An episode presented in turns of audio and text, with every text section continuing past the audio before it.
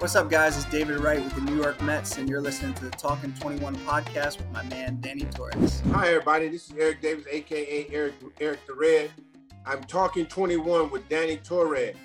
Be there, be square. Much love. Hi, it's Bob Costas, and you're listening to the Talking 21 podcast with Danny Torres. Hey, this is Derek Shelton, manager of the Pittsburgh Pirates. Talking 21 with Danny Torres, retire number 21. What's up, everyone? I'm Danny Torres, host of the Talking 21 podcast. This month, we celebrate Father's Day, Dia de los Padres, Grandpa, Abuelo, Uncle, Tío, you name it, those extraordinary men who have impacted your life and mine. Our next guest, Tony Gwynn Jr., who is also a father, had an extraordinary father, an extraordinary dad, someone who truly impacted a life, especially his son. In 2007, he was inducted into the Baseball Hall of Fame. Check out his stats on Baseball Reference, and all I gotta say, unbelievable. Plus, he had a pretty good mentor and teacher, and someone that I think you will know the name the great Ted Williams. And plus, his father won the Roberto Clemente Award in 1999. Tony Gwynn Jr., who made his major league debut in 2005, played for four teams in the big leagues. Wait till you hear what happened when he connected in his very first major league hit. And all I got to tell you, that occurred on July 19, 2006, and it is a true story. And it's absolutely crazy. But he eventually decided to transition to the broadcast booth and become one of the lead voices of the San Diego Padres. He's a gifted storyteller, and his message resonates beyond the playing field. And this is where his late father from above is smiling and truly saying from above, My son is a chip off the old block. So I want all my listeners, I want all my viewers to sit back and listen to my conversation with my brother from another mother, Tony Gwynn Jr. Well, firstly, Tony Gwynn Jr., I want to welcome you to Talking 21 podcast. How's my man doing? Uh, I'm doing good, man. We got a day off here in DC. Did my radio show. Uh, ran, or excuse me, drove here as quick as I could to, to hop on with you. Well, I appreciate it immensely, and uh, I know you're going to enjoy uh, the questions that I'm going to bring forth. And uh, let's start it off with this, which is something that I was thinking about, Tony. Has anyone, even to this day, still call you Anthony? Surprisingly, a lot of people call me Anthony. Um, uh-huh. That is that is how my dad referred to me, and many of the people who were around my dad, who are still around the organization, who are or, or I may see them out from time to time. I think they all call me Anthony. Only my peers, uh, the people, the, the the the people I grew up with, call me Tony. Most of the adults, my elders, they they all call me Anthony. Wow, wow, that's that's pretty cool to know. But again, I remember we met at Citi Field. I remember when I was looking from the press box and I saw someone taking these uh, imaginary swings, and I literally looked down and I said, "Yo, who's this guy?" I get down there and I kind of just stood to the side uh, by the visitors' dugout, and I hear this distinct voice, and immediately I said, "Wow, this is." Tony Gwynn Jr. And now Tony Gwynn is with Danny Torres on Talking 21. So, you know, when I looked on YouTube recently, Tony, I saw this video of you and a 12 year old Tony Gwynn Jr. What are your recollections of that? Because immediately in that particular segment, they were already talking of a future Tony Gwynn playing Major League Baseball. What are your recollections of that YouTube video? Um, I don't remember it all that well, but what I do remember is it was around the time that my baseball interest had, had started to peak a little bit. Uh, okay. I love I love basketball growing up, and so you know baseball was something I did because you know it was fun. I enjoyed it, but it wasn't my first love. And and and so I, in some ways, I think it was good that, that it wasn't. I didn't I didn't feel the pressure that maybe a 12 year old feels if people are talking about him getting to the big leagues because it was it wasn't at the forefront of my mind. Now maybe if baseball was, I might have felt that pressure, but because it wasn't, uh, those inter- interviews like that really didn't you know, hit me the way they could have. Yeah, yeah. No, I could imagine because once again, there's footsteps to follow. And you at 12 years old, having that opportunity to be on the field, to experience that life, you know, again, from the perspective of a 12 year old kid, what it's like Right. to be uh, a part of the big leagues. And lo and behold, that becomes a reality. So that dream came true for you. And how cool, and for our listeners and our viewers, that this might not, Tony, ever happen again. What what occurred for you in 2006 and what occurred for your dad in 1982. So if you could share for our listeners and viewers exactly what happened uh, for your major league debut. We we both got our hits 24 year well I got my first big league hit 24 years from the day that he got his first big league hit. That's crazy. It is crazy. And, and you know, again when you're when you're in it, you know, I, it was a it was a it was something that I knew and people told me about, but you don't understand the significance until you're older or you start to set into your career and you realize there there's just a lot of things that have to go your way in order for something like that to line up. Um, he got his uh, against the Phillies, got to first base. Pete Rose was on first base at the time. Is Uh, that something? And I think he told him something along the lines of "Don't try to catch me all in one night, kid." Something, something along those lines. Um, but you know, 24 years later in San Francisco, I get my uh, first hit, and uh, it was a double, just like his was. So there were there were a bunch of different things. Not only did we get our first hit on the same day, 24 years apart, they both were doubles. Um, and you know, it's something that him and I will forever be linked together on. and Tony, could you tell our listeners and viewers where that double landed for both your dad and Tony Gwynn Jr.? Yeah, uh, right, right, right field line. Uh, and, and, and, and who played right field for the Pittsburgh Pirates? Come on, let's that's Oh, what a coincidence there. What a a, there's, coincidence. there's a lot of connections there, right? Tony Oh, Gwynn. big time, big time.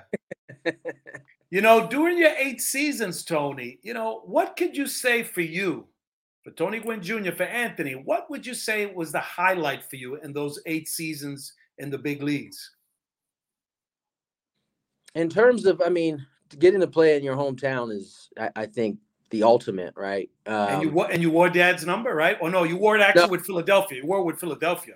I, I actually was my dad, you know, so it's an interesting story. I got traded to the Padres in, in May of, of 2006. Um, or excuse me, May of 2009. My dad was the one that broke the news to me. He was the one that called me uh, and said, Hey, man, uh, you're about to be a Padre. Now, Wow. The second conversation was about me wearing his number.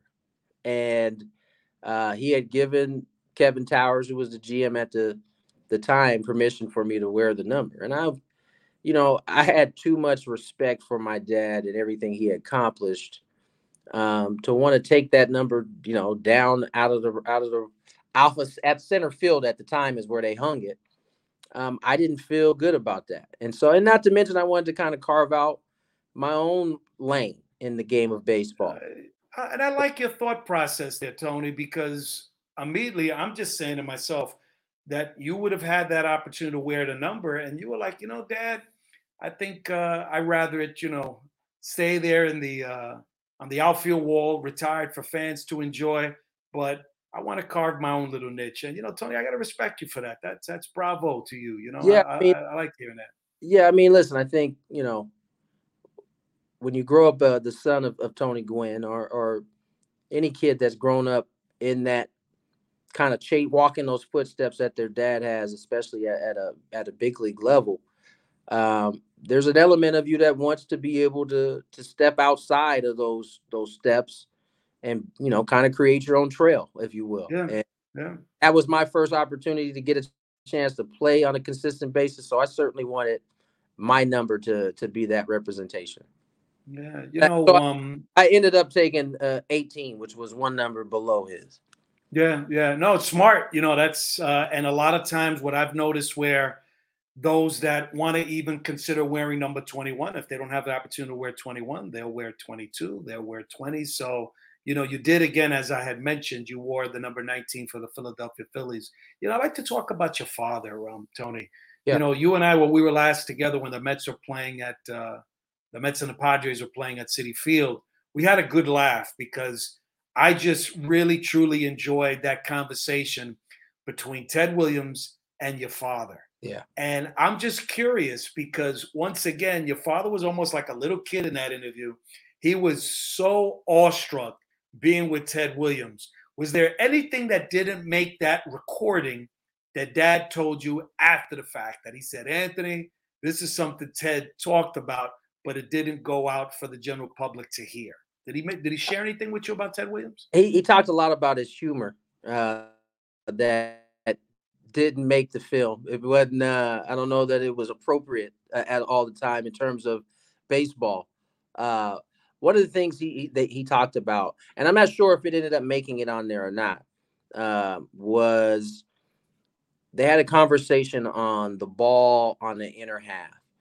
And largely up into that conversation, I think it was 1993, 1992 or 1993, my dad was really content in kind of inside out in the baseball, blocking it off to left field because he knew he could get hits like that all day long. He had proven that up until that point, 10, 11 years into his career. But the following year after that conversation, because of the words that Ted Williams told him about, you know, hitting the ball in inner half and hitting it with authority, meaning extra bases or home runs, will eventually get these pitchers back where you really want them anyway, which is away. And the next year, I think he set his career high in home runs at the time.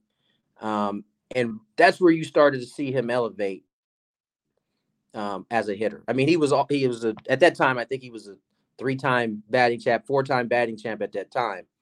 But it was that next ten years that he would become the hitter that we remember him as now. Um, and, and you know, Tony, it just seems as as Dad got older, he got better. Yeah, and that's even something that the late great voice of the Padres, a former major leaguer Jerry Coleman, actually said that that your father got better as he got older.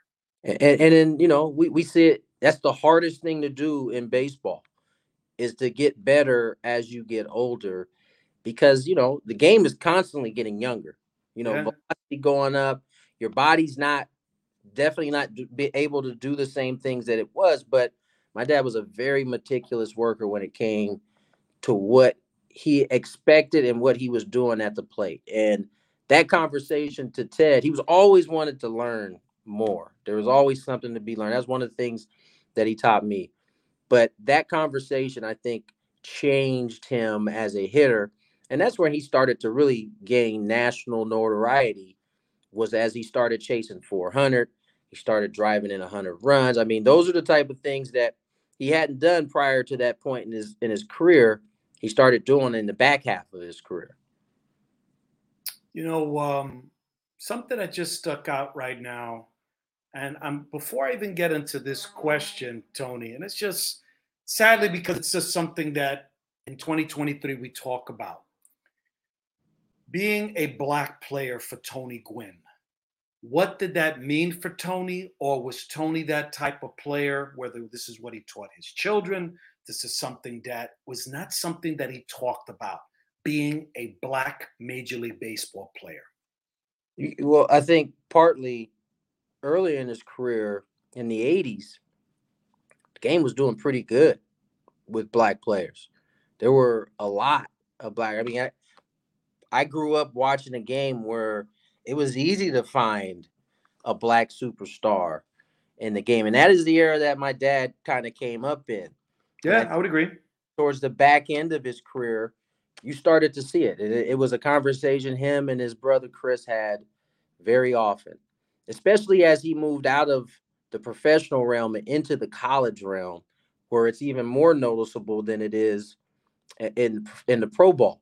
And, and so it was something that was very important to him. Um, trying to figure out ways, and he felt like he could best affect it at the collegiate level as a head coach. You know, getting kids in to college to be able to play and grow as baseball players it was something that was very important i mean i knew i got a chance to on two different occasions meet buck o'neil um, who I, I remember it very vividly at Qualcomm Stadium came down.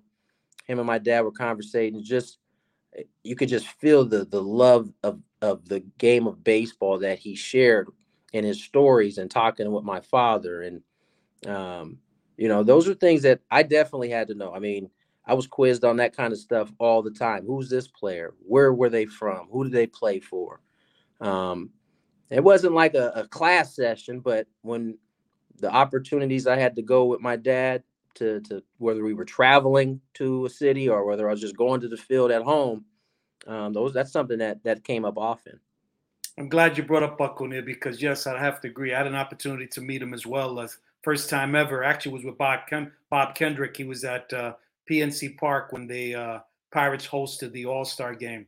You know, I appreciated uh, Tony how much your dad talked about and wanting to stay in San Diego, but something that was troubling for me that came about after his passing. Growing up as a New York fan, I have to be very honest. It's not something that I followed uh, your dad's playing career with the San Diego Padres, but when I heard this about the Players Association wanting him to test the market, and I understand wanting him to see how much money he could command on the open market, but you're going to be mad at Tony Gwynn because he wants to stay in San Diego. I got a problem with that.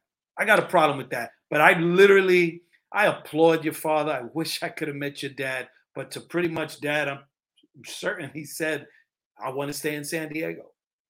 Yeah, I mean, listen, my dad was a he was a principled man, and um, I think to some extent he not to some extent I think he understood where the union was coming from.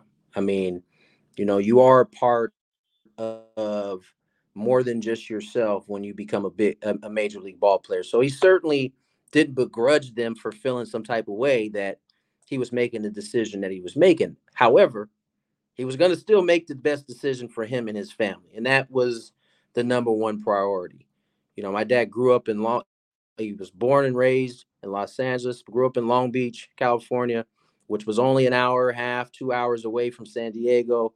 From college on, he was in San Diego. And that was what he knew. My dad's comfort level there was at its highest. He felt like he could be his best version of himself there. And if that meant for him that he had to take a little less to stay where he was comfortable and happy and felt like he could be, be his best version of himself, he was fine with, with, with whatever flack came his way uh, because he was making the decision best for him and his family. And bravo to that. Um, sadly, next year, 10 years, your dad passed away. And we yep. all know those accolades that uh, are on his Hall of Fame plaque in Cooperstown, New York. But losing your father at such a young age, and even when you think about it, uh, Clemente's three uh, children losing their own father yeah. um, 50 years ago at a very young age. But with regards to your dad, it was cancer. It was the salivary salivary gland itself that uh, the uh, cancer sadly began to grow, and we all know what the cause is. You know, we all know it is something that is called the dip and have you, Tony, now that you're in the broadcast booth and getting a chance to be up close for players after your playing career, to be able to educate uh, players who might even consider to want to basically, in essence, put this smokeless tobacco in their mouth, something that's been a tradition for so many years with professional athletes and specifically baseball players? You know, what's interesting, in this generation of players get a lot of flack about a lot of different things, but they're so much more educated and take so much better care of themselves when it comes to those things.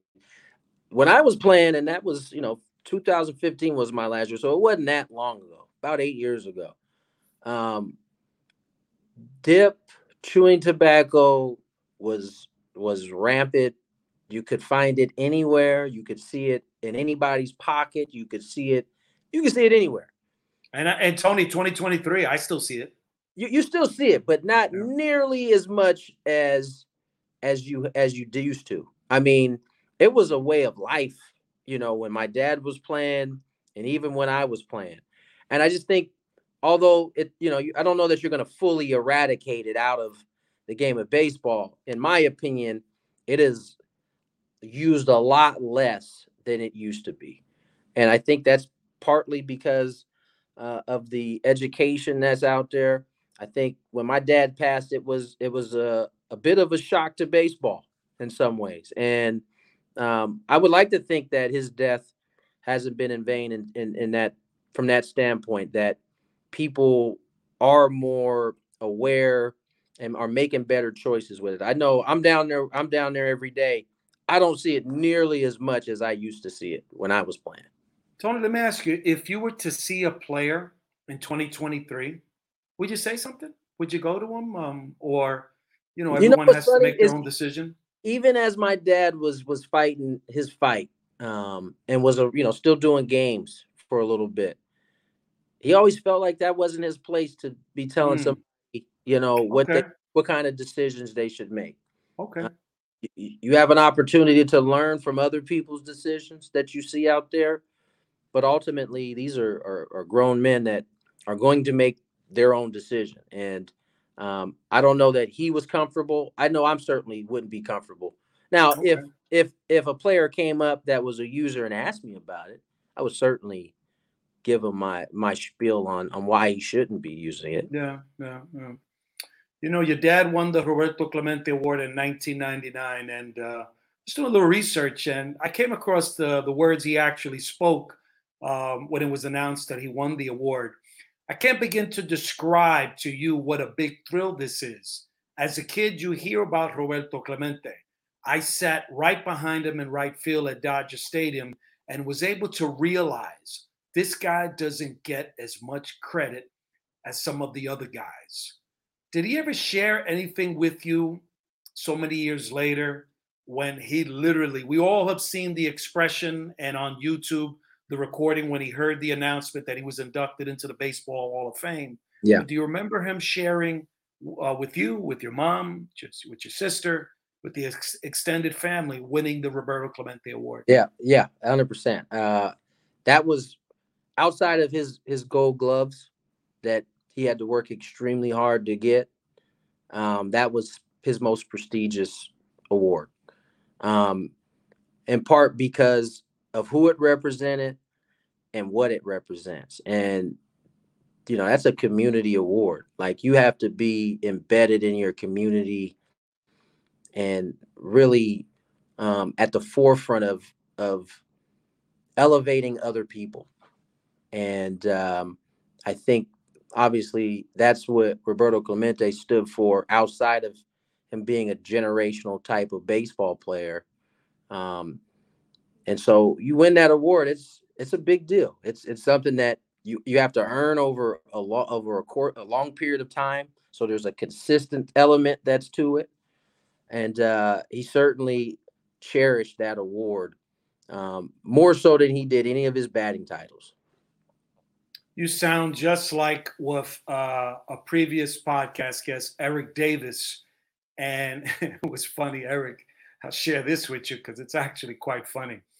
He has the award, and he had said something to the effect if my kids look to sell that award, I'm telling you right now, I'm coming back to haunt them. I'm telling you right now. And he just did like the sound, like he was a spirit. He was like, ooh, you know, and we just started cracking up you know, uh, in the spirit of Roberto Clemente, uh, Tony, I want to applaud you on your efforts with the American Lung Association, especially wanting to reach out to communities of color. And I want you to share for our listeners and our viewers uh, specifically why the American Lung Association. Um, as a young kid, I, I grew up with asthma, um, as did my my father.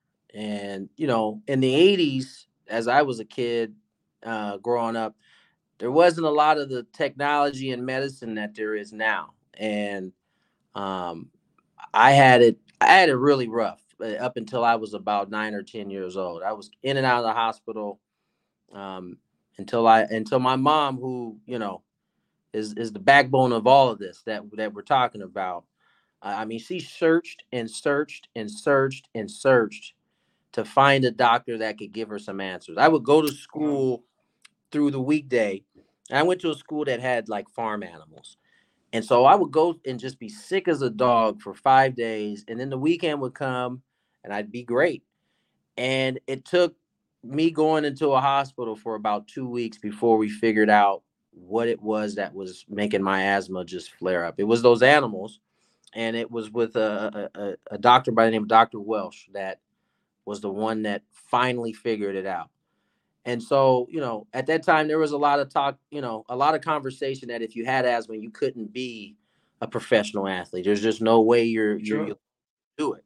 And so, um, in part, I got involved because of my own personal experience, my my dad's own personal experience, but the the fact that I was able to break down that barrier that you know, was up there, and it was probably because of a, lack of education, really, um, that I got involved. I, you know, when you think about, you know, communities of color that don't have the information that I was, you know, fortunate enough to to have, you know, what how many dreams are being crushed because of that, and so um, not only does the Lung American Lung Association do a good job of of, of providing these these unbelievable doctors, but they provide the information that is just as important um, for for communities of color that that typically wouldn't get um, this kind of information.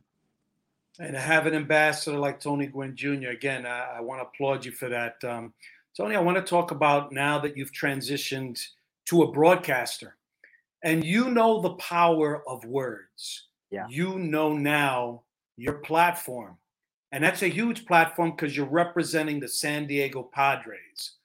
But something happened recently, and you know exactly what I'm talking about with the Oakland A's organization.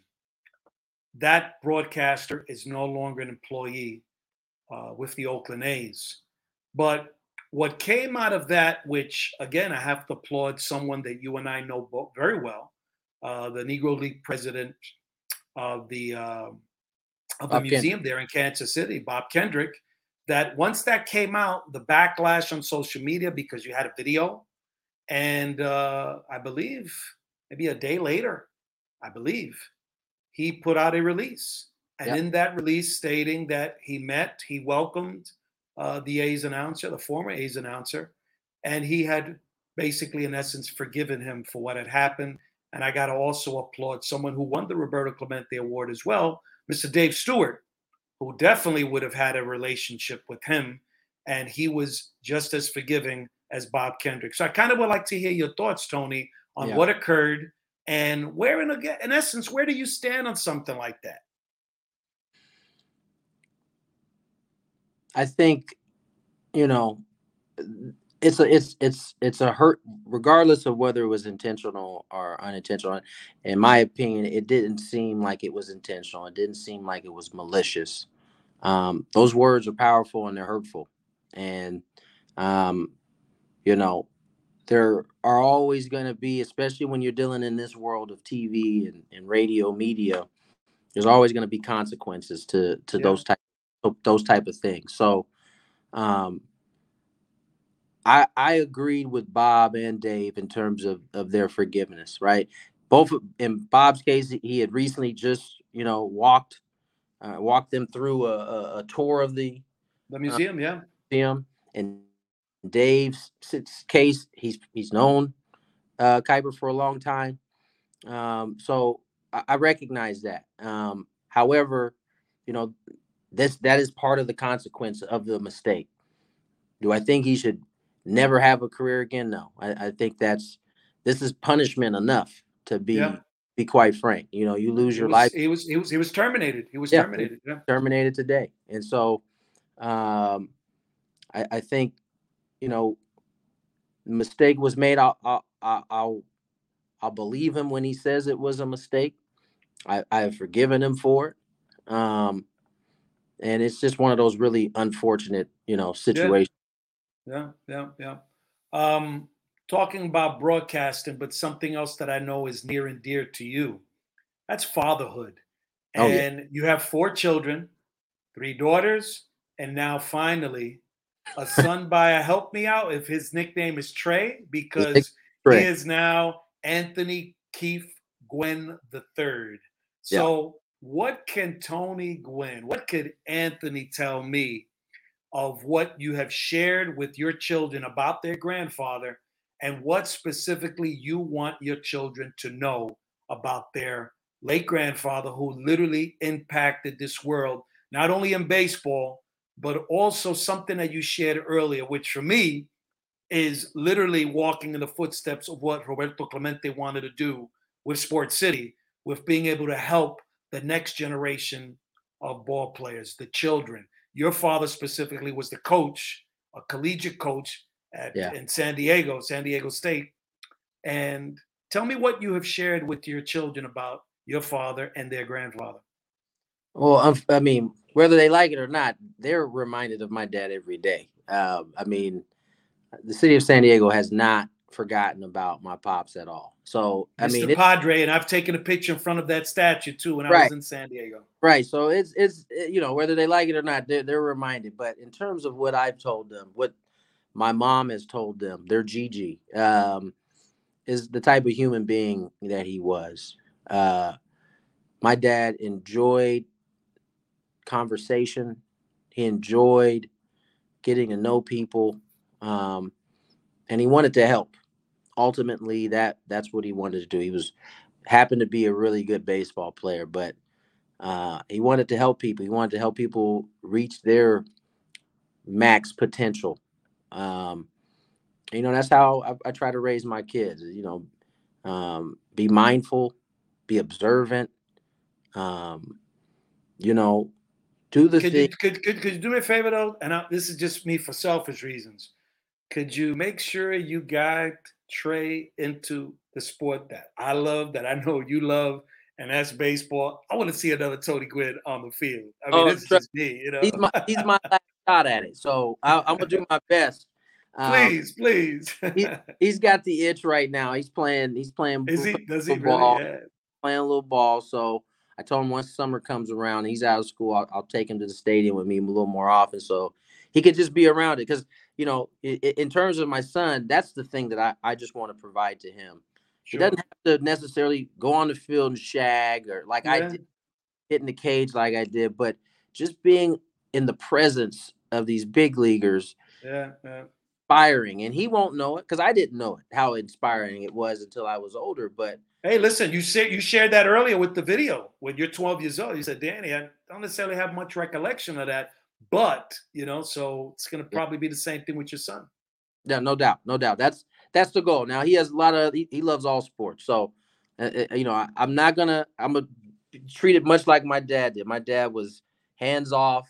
He let me develop a love for the game on my own. Um, never forced it down my throat. And I think baseball is one of those thro- sports you can't. There's just there's so much failure in it that if you don't love it, you're not gonna. You, your chances of making it are already. What, what what what do we always say, Tony? You know it and I know it. Three out of ten times. you could Three be out of ten times. You could be great, three out of ten. And but and so but you got to have the right mindset that that is okay. You know, most of the things we do in life, thirty percent ain't ain't cutting it, ain't cutting the mustard. Most of the not at all. do, uh, except for baseball, and that's because it's a very difficult sport to play, and you just have to have the the the temperament to deal with failure. Yeah.